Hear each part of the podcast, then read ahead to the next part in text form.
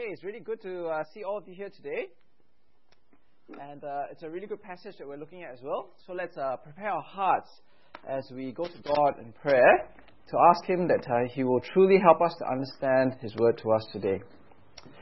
Dear Father, as we come before you today, we pray for hearts which are soft and uh, minds which are pliable, which will be able to be shaped by your word we pray that we will put aside our worries, our concerns, uh, our interests and desires to hear your word clearly today. We pray that you may help me to preach it faithfully. And we pray for all these things in the name of Jesus Christ. Amen. Okay, who do you listen to in this world? Okay, who do you listen to in this world? What are the sources of authority in your life? What shapes and molds your thinking and your actions? Now, I was uh, listening to a child psycho- a psychiatrist or psychologist, and he said that actually all of us listen to people all of our lives, uh, whether we, we know it or not. And he was saying how important it was for parents to be the authority figure with their children, to spend time with their children, because we do not live in a vacuum, and everybody is shaped and molded by someone. So if it's not your parent, not you as a parent teaching your children, or as not Christian friends who will teach your children, or good godly mentors, then they will be shaped by what they read on the internet, or gangs, or people at school. So whatever way and whatever shape that we live, we are always influenced and molded by something or somebody. So how do we know if that is the right authority in our life, the right things that we're following? Well, today it's all about authority, right? Because as we read here right from the very beginning in chapter 20, verse 1 to 4, the teachers of the law, the chief priests, and the elders, they came to Jesus and they, and they were asking Jesus this question By what authority are you doing these things? He says in verse 2. Who gave you this authority? Right, so fundamentally, this whole, uh, I guess, discourse between Jesus and the religious leaders is about authority. Why should we listen to you? That's what the religious leaders are saying to Jesus. And it's more than just that Jesus was preaching and teaching, but actually, if you look at the previous chapter, in chapter 20, sorry, chapter 19, verse 45, Jesus had entered the uh, temple courts and he began to drive out those who were selling there. So Jesus was not just teaching, Jesus was not just preaching, Jesus was actually correcting, rebuking, and condemning people. And at the heart of it, the religious leaders are saying, Why should we listen to you? Who gave you this authority that we should obey you? So, Jesus, as we will see in his wisdom and insight, asked them a question. He says in verse 3, He replied, I will ask you a question. Tell me, John's baptism, was it from heaven or of human origin? So Jesus doesn't want to get caught up in a long religious argument with them. He doesn't want to present a 10 minute CV presentation of his credentials, of his authority, but he just asks one question. And by this one question, they will be able to find out whether he has the authority to teach, to preach, and to condemn, and to correct their religious practices. So he says, John's baptism, was it from heaven or was it from human origin? Now, John uh, here is John the Baptist. And John the Baptist, as we saw in the beginning of Luke, as we've been going through, uh, his ministry was fundamentally about baptizing people. And he was baptizing people to prepare them for the coming of Jesus Christ. He was the forerunner who pointed to Jesus. He prepared the way for Jesus. So if you look up here, right, remember in Luke chapter 3? Uh, John answered all the crowd. He said, I baptized you with water but one more powerful than I will come, the thongs of whose sandals I'm not worthy to untie. He will baptize you with the Holy Spirit and with fire. And when all the people were being baptized, Jesus was baptized too. And as he was praying, heaven was opened, and the Holy Spirit descended on him in bodily form like a dove. And a voice came from heaven You are my Son, whom I love. With you I'm well pleased.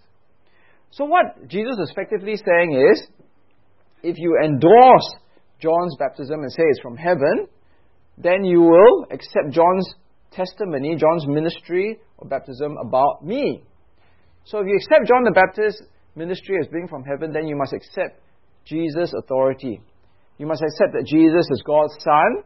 You must accept that Jesus is the Christ. Now, what do the, the religious leaders do? Uh, what do the chief priests, the teachers of the law, and the elders do? Well, in verse 5 to 7, we see that there is a dilemma, isn't it? They discussed it among themselves and said, If we say from heaven, he will ask, Why didn't you believe him? But if we say of human origin, all the people will stone us because they are persuaded that John was a prophet. So they answered, We don't know where it was from. Now, as we look at this short, I guess, uh, insight into their thinking or their discussion, we can see that the religious leaders have no genuine desire to find out the authority of Jesus. There is no sincere examination of the fact. There is no honest seeking for the truth. They don't really want to answer the question, where is the authority of Jesus? Because they don't want to answer the question, where does John's baptism come from? And indeed, it shows the hypocrisy of the religious leaders because they do not believe that John's baptism comes from heaven, yet they're not willing to say they are they're hypocrites, right? They say, well, we don't know, but they actually do know. They, they, they, they don't believe that it's from heaven. So they're not willing to accept Jesus' authority because they're not willing to accept John the Baptist's ministry. Now, the rest of the, the, the, the, section, from verse 9 onwards, Jesus tells a parable, and the parable doesn't stand by itself. The parable is actually an explanation for why the religious leaders will not accept the authority of Jesus. And it's a very, very simple parable, right? So in verse 9, it says, He went on to tell the people this parable. He went on to tell them this parable to explain this attitude of the religious leaders. Why will they not listen to John the Baptist? Why will they not accept the authority of Jesus? So he tells a parable about a man, it says there in verse 9, who planted a vineyard. He rented it out to some farmers and he went away for a long time. Now, it's a very simple parable. A man, he buys a plot of, uh, ground, a field. He plants grapes in it. That's what vineyards are for. You plant grapes in it. He prepares the vineyard. He probably builds a wall around it, digs irrigation ditches. And then he leases it to some tenants or some farmers who rent it from him. And at harvest time, the standard practice would be that the owner would send someone to collect rent for letting them use the vineyard. It's a bit like, you know, you, you, you buy a flat and you rent it out to someone, you expect to get rent from it, right? People don't stay there for free, right? Okay, so it's, it's very expected. It's something normal. It's part of the ordinary course of business. But what is, what is unexpected, what is a surprise, is the way that the tenants respond to the servants. Because the first servant, it says there, they beat him and they sent him away empty handed. Now that's a surprise. But what is even a bigger surprise is that the second servant is treated worse than the first servant, and the third servant is treated even worse than the second servant. So they're, they're, they're getting worse and worse in their response to the, the, the, the owner, the landlord. But what is even a bigger surprise comes in verse 13, isn't it? Because in verse 13 it says, Then the owner of the vineyard said, What shall I do? I will send my son whom I love perhaps they will respect him. Now that's really shocking because I don't know about you, but if it was me, after I send my first real estate agent and he gets beaten up, I'm not going to worry about that anymore. I kick them, I kick the person out of my, my, my flat, isn't it? I mean, why, why do you keep worrying about these ungrateful people who won't even show me any respect or pay me any rent? But here, the owner says, What shall I do? He shows great mercy and patience and love, and even sends his very own son, whom he loves, to get respect from the tenants. Now, this verse in verse 13 unpacks the whole parables. Because once we understand verse 13, we see who the landlord is, who the son is, and who the tenants are, isn't it? Because it refers back to John's baptism. So remember when we looked at John's baptism, the next slide? Okay? Remember what, what the voice from heaven said when Jesus was baptized by John. It said, right, as we read here, You are my Son, whom I love. That's exactly the same as what the parable says, isn't it? What shall I do? I will send my son, whom I love. And remember later on, in Luke chapter 9, next slide, uh, there's a transfiguration on the mountaintop. And again, there's a voice from heaven. And in verse 35, it says, A voice came from the cloud and saying, This is my son whom I've chosen. Listen to him. So when we put the pieces together, we see that the parable is actually making a very simple point. The Son is actually Jesus. The owner is the voice from the cloud, isn't it? It is the Father, God the Father in heaven, the voice from heaven. The tenants are the religious leaders. And that's why in verse 19, the teachers of the law and the chief priests looked for a way to arrest him because they knew they had spoken this parable against them. The tenants are the religious leaders. So, what this parable is actually saying is that the reason why the religious leaders will not accept the authority of Jesus is not an intellectual problem. It's not that they, they cannot work out where Jesus is from. It is a problem of the heart. They are unwilling to accept the authority of Jesus because they are unwilling to accept the authority of God. And that's why in verse 14 to 16, it's such a terrible thing, isn't it? Because it says, But when the tenants saw him, they talked the matter over. This is the heir, they said, let's kill him, and the inheritance will be ours. So they threw him out of the vineyard and killed him. What then will the owner of the vineyard do to them? He will come and kill those tenants and give the vineyard to others. Now, they will not accept the authority of Jesus, they will not accept the authority of God because they are rebellious. Instead of accepting the love of God, the thankfulness for the things that God has given them in this wonderful land that they had, they reject God. Now, as we look at this parable, it is very specific to the religious teachers. But the principle is actually the same across history. Because all across the beginning of creation to our time, God's people living in God's land have rebelled against God's authority. And what was happening for the religious teachers was no different from Adam and Eve. So, if we look back at Adam and Eve, remember God had made this wonderful place, God's land in the Garden of Eden, and He placed God's people, Adam and Eve, into it. But instead of acknowledging the authority of God, Adam and Eve over time decided that they wanted to become gods themselves. They rejected the authority of God and they were not grateful to God. So if you look up here in Genesis chapter 3, that is at the heart of sin, isn't it? At the heart of sin is the rejection of the authority of God, the rejection of any sort of respect to God. So the serpent was more crafty than any of the wild animals that the Lord God had made. And he said to the woman, Did God really say you must not eat from any tree in the garden? The woman said to the serpent, We must we may eat fruit from the trees in the garden, but God did say you must not eat the fruit from the tree that is in the middle of the garden, and you must not touch it or you will die. You will not surely die, the serpent said to the woman, for God knows that when you eat of it, your eyes will be open and you'll be like God, knowing good and evil. See, the desire of Adam and Eve to be like God and to be equal to God is the same as what the tenants were doing to the owner. They wanted to have the land, God's land, without God. You want the benefits of God's land, but you don't want to acknowledge and give authority to God.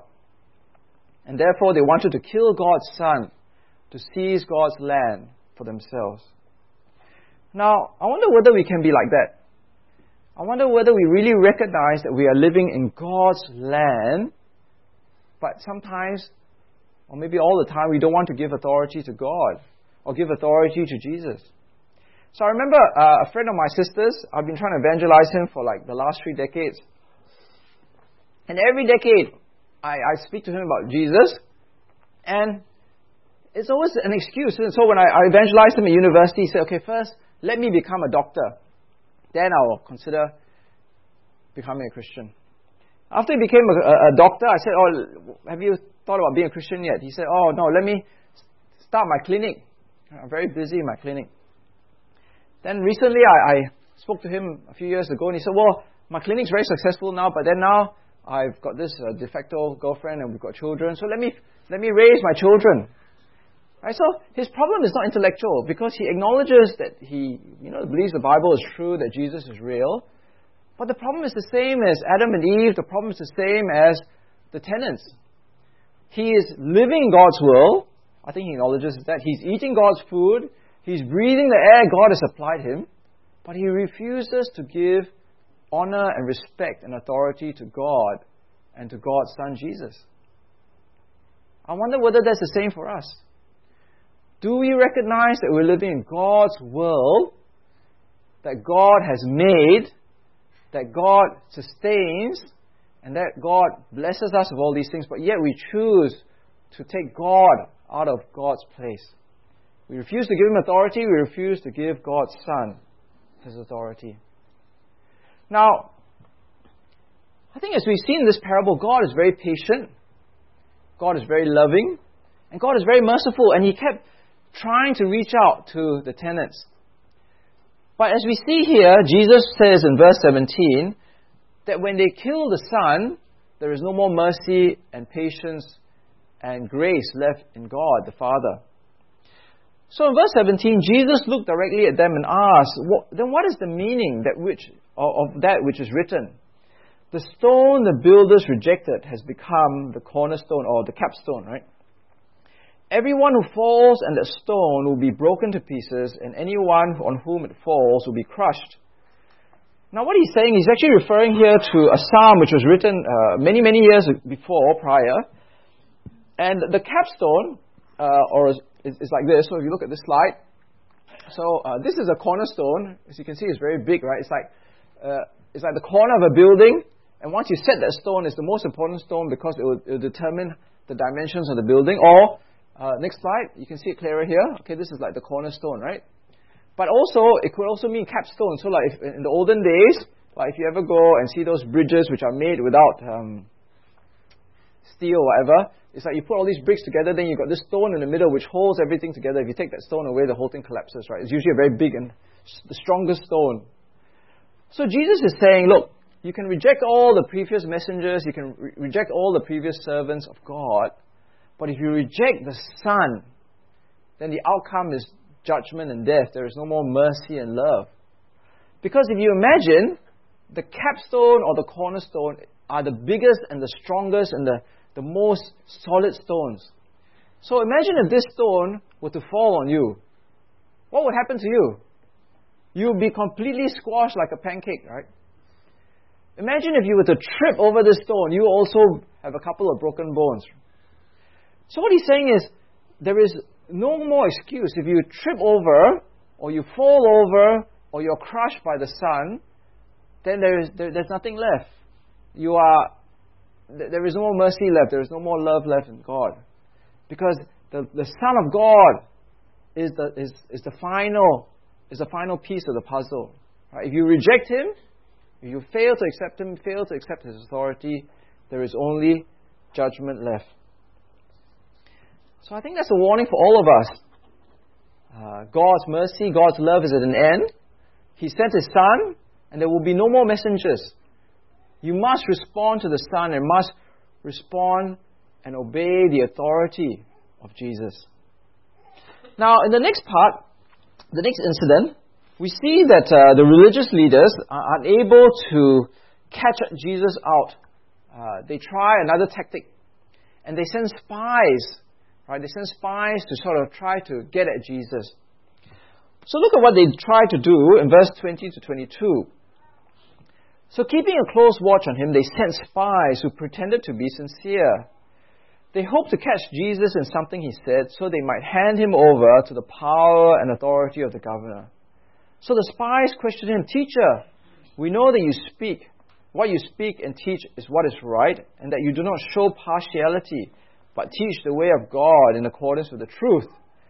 Is it right for us to pay taxes to Caesar or not? Now, this is a very seemingly simple question, but it's a lose lose question for Jesus.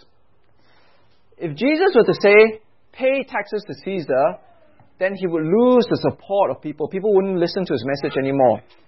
Because they would see Jesus as a sympathizer with a foreign invader they would see Jesus as unpatriotic, a defector, a lackey, a stooge, a running dog, a turncoat, a traitor, a double agent, right? So they would not listen to Jesus. But if Jesus said, pay taxes to Jesus, uh, pay taxes to Caesar, then they would load it up on YouTube, and then uh, he would get arrested, and uh, they would get rid of Jesus, and, and the problem would be solved. So man, no matter what Jesus says, he would be in trouble, isn't it? It's a lose-lose answer for Jesus. A sticky situation.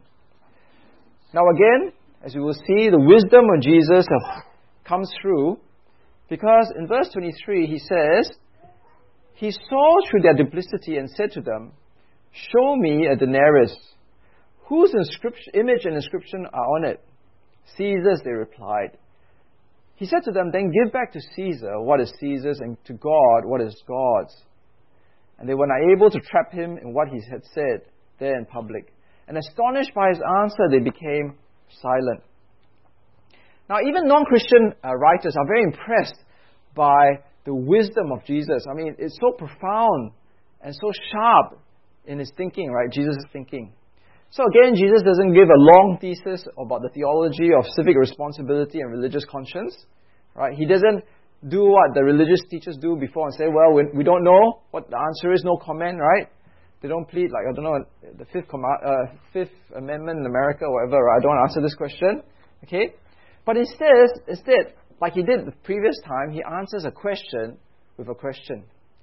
So he says, "Show me a coin." Okay, so the coin that day wouldn't have the Singapore Prime Minister, right? It would it would be like this. These are the coins of the day, and the coins of the day.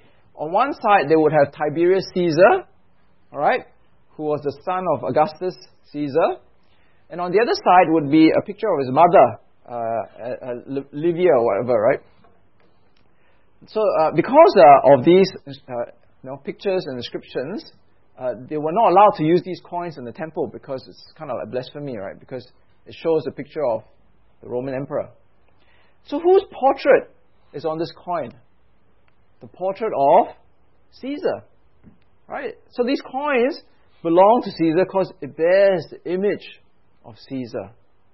So Jesus says, Well, why don't you give to Caesar what belongs to Caesar? Because his image is on Caesar. And give to God what is God's. Now, they were so astounded and amazed they didn't know what to say to Jesus because they, they, he got out of this trap. And, and yet, at a deeper level, there is this deep, profound theological truth that is here. See, Jesus is so clever, isn't it? That in just one question, he brings it back to, again, the question of authority and obedience. So, give to Caesar what is Caesar's. Okay, that's very clear. Give to Caesar what his inscription is. But what does he mean when Jesus says, give to God what is God's? What bears the image of God? What bears the image of God? Well, if you look in the mirror, there it is. You bear the image of God. Right? We all bear the image of God. We are the portraits of God. And that's why in Genesis chapter 1, right, at the very beginning, God had said, Let us make man in, in our image, in our likeness, and let them rule over the fish of the sea and the birds of the air, and over the livestock, and over all the earth, and over all the creatures that move along the ground. So God created man in his own image. In the image of God, he created him. Male and female, he created them.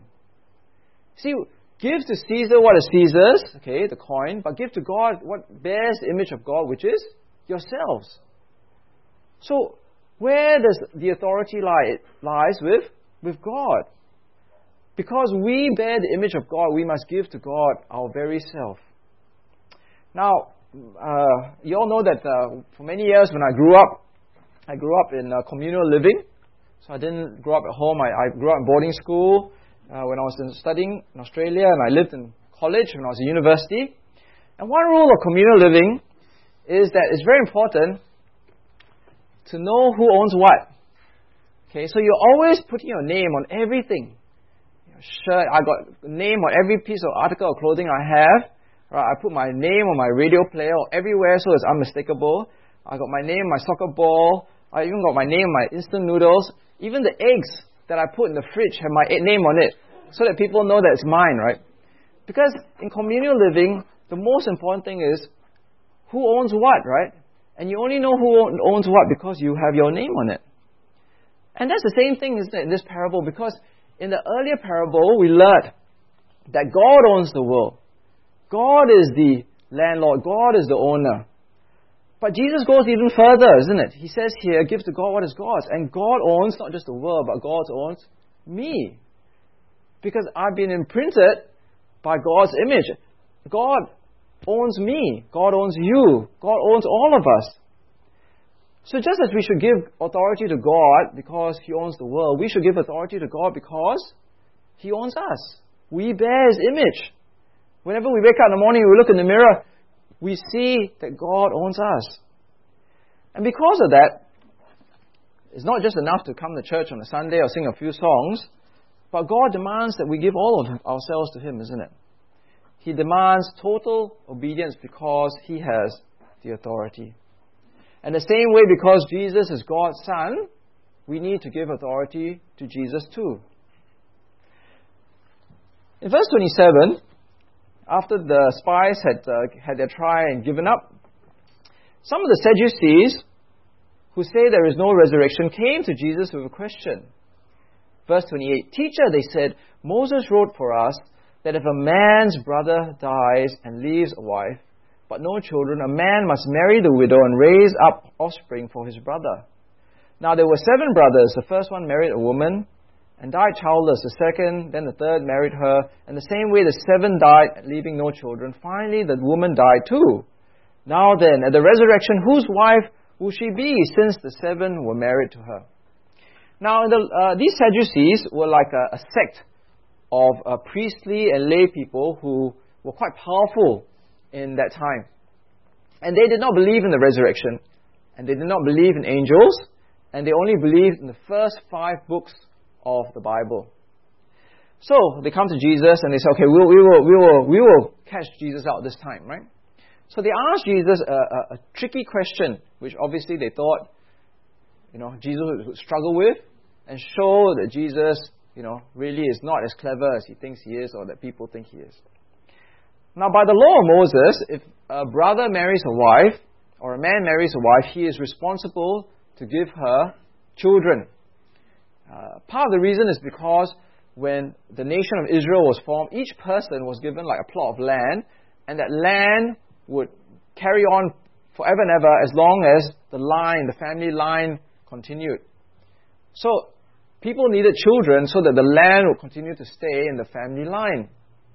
So, they give, the, they give this hypothetical situation where a brother marries a woman, the brother dies, you know, she marries, the, the next brother then marries her because it's the responsibility of the, the family to keep the line going. He dies, the third person dies, the fourth person dies. Maybe your cooking is very bad, or no? Right, the fifth person dies, sixth person dies, seventh person dies. Okay? So then they ask Jesus, who will this woman be married to in heaven? Right? Okay, Jesus, got you there, right? Okay, how, how, how are you going to answer this question now? Which person is married to her in heaven?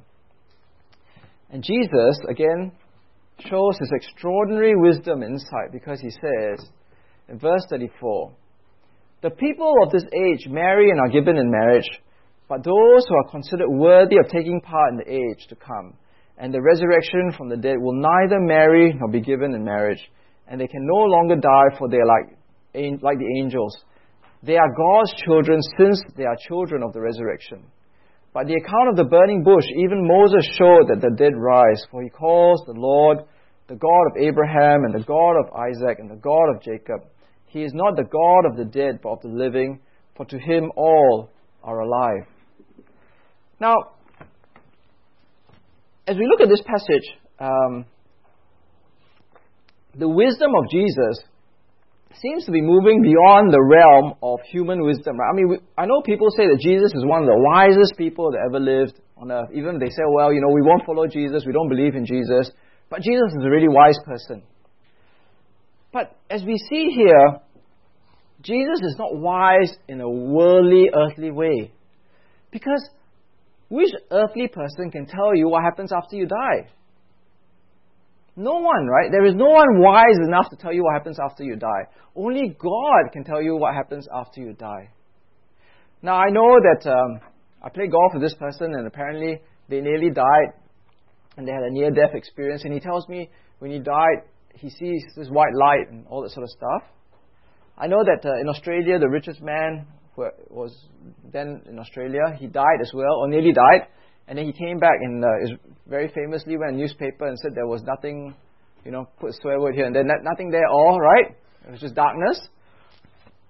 But Jesus doesn't need a near death experience to tell you what happens after you die. Jesus actually knows what happens you die without actually having died yet. Because he is God. And he has divine wisdom. He is able to see things that nobody else can see. See, come back again with me to verse 14 and 15. This is very important, right? I, I, I, you don't really notice it because you sort of read it. But look at verse 14 and 15. Turn back me to verse 14 and 15. You will not regret it when you look at this because if you think about it, it really blows your mind. When the tenants saw him, they talked the matter over. This is the heir, they said. Let's kill him, and the inheritance will be ours. So they threw him out of the vineyard and killed him. How does Jesus, when he tells this parable, know that the tenants are going to kill him. He can only know because he knows the future. Jesus can only tell this parable because he is able to see that he will die on the cross. See, the parable cannot work unless Jesus has divine wisdom, unless he knows the future and the future that the tenants will really take him and put him on the cross and he will die. Now, when you think of this sort of wisdom, this is not earthly wisdom. This is not wisdom that comes from thinking a lot. This is wisdom that can only come from being God. And that's another reason why we need to give authority to Jesus, because he has wisdom that is beyond this world. So I remember meeting someone, uh, one of my uh, many, many, many relatives. Well, this one's the uh, other side of the family. And this person said they've been searching for God for years. So, you know, they go to Cambodia, Myanmar, they go for all these religious retreats, they, they meditate, do all these things. Then I was saying to myself, you know, the problem is you, you, why you can't find God and you can't find wisdom is because you're looking in the wrong place. You can only find true wisdom and you can only find God in Jesus. You see, when you look at Jesus here, he is not just a man, he is someone who is beyond a man. He is God's Son. And he shows his divinity just by the answers that he gives, the insight that he has into the future, and his insights into the resurrection. When I, uh, in 1989, when I was in my last year at university, uh, someone invited me to read the Bible with him, and I read, read for many, many weeks. And I thought I knew Jesus, but as I read the Bible and I went through the Gospels, I realized that Jesus cannot just be another person. He cannot just be a, a human being who is very wise, uh, a wonderful teacher, someone who is a great preacher. He is actually divine. No human being can tell you the future like Jesus did. No human being can tell you what the resurrection life is going to be unless they are God and they are God's Son. So, what about you? What is the authority in your, your life? Who do you listen to? Who do you obey? Well, surely it must be, it must be Jesus. Because He is God's Son. And we live in God's will. And we are all made in God's image. And Jesus has wisdom, divine wisdom, which is beyond anybody's wisdom in this world. So today, as we reflect on, I guess, the religious teachers and their refusal to listen to Jesus or to obey Jesus or to accept his authority. I pray that for ourselves we will not be like that. Because if we do that, we will be rejecting God's Son Himself and we will only face judgment. But instead, let us truly see who Jesus is that He is God's Son and that He has wisdom beyond this world and that we need to listen to Him. We need to tune out and we need to test all the voices of the, the world around us and say, is it consistent with what Jesus is saying? Is it consistent with the authority that we give to Jesus? Let us bow our heads in prayer. Dear Father, as we come before you today, help us to see that we need to have the right authority in our lives, that we need to acknowledge that you are God who has created this wonderful world, that you are God who has placed us in it, that you are God who has given us our very life, that we are made in your image. We pray that we may continually, day by day, minute by minute, give you the authority and obedience and worship and reverence and awe. And at the same time, to do so by recognizing your Son Jesus. Help us to see that He is your Son who's come into this world, that we need to give Him authority and to respect and obey Him. Help us to see that the wisdom that He brings is not an earthly wisdom, a worldly wisdom, but a wisdom which must be truly divine to say the things that He said. And we pray for each and every one of us that we do not heed the wisdoms and authorities of this world, but to always measure them and to judge them by your wisdom, by Jesus' wisdom, by the authority that we give you. And we pray for all these things in the name of Jesus Christ. Amen.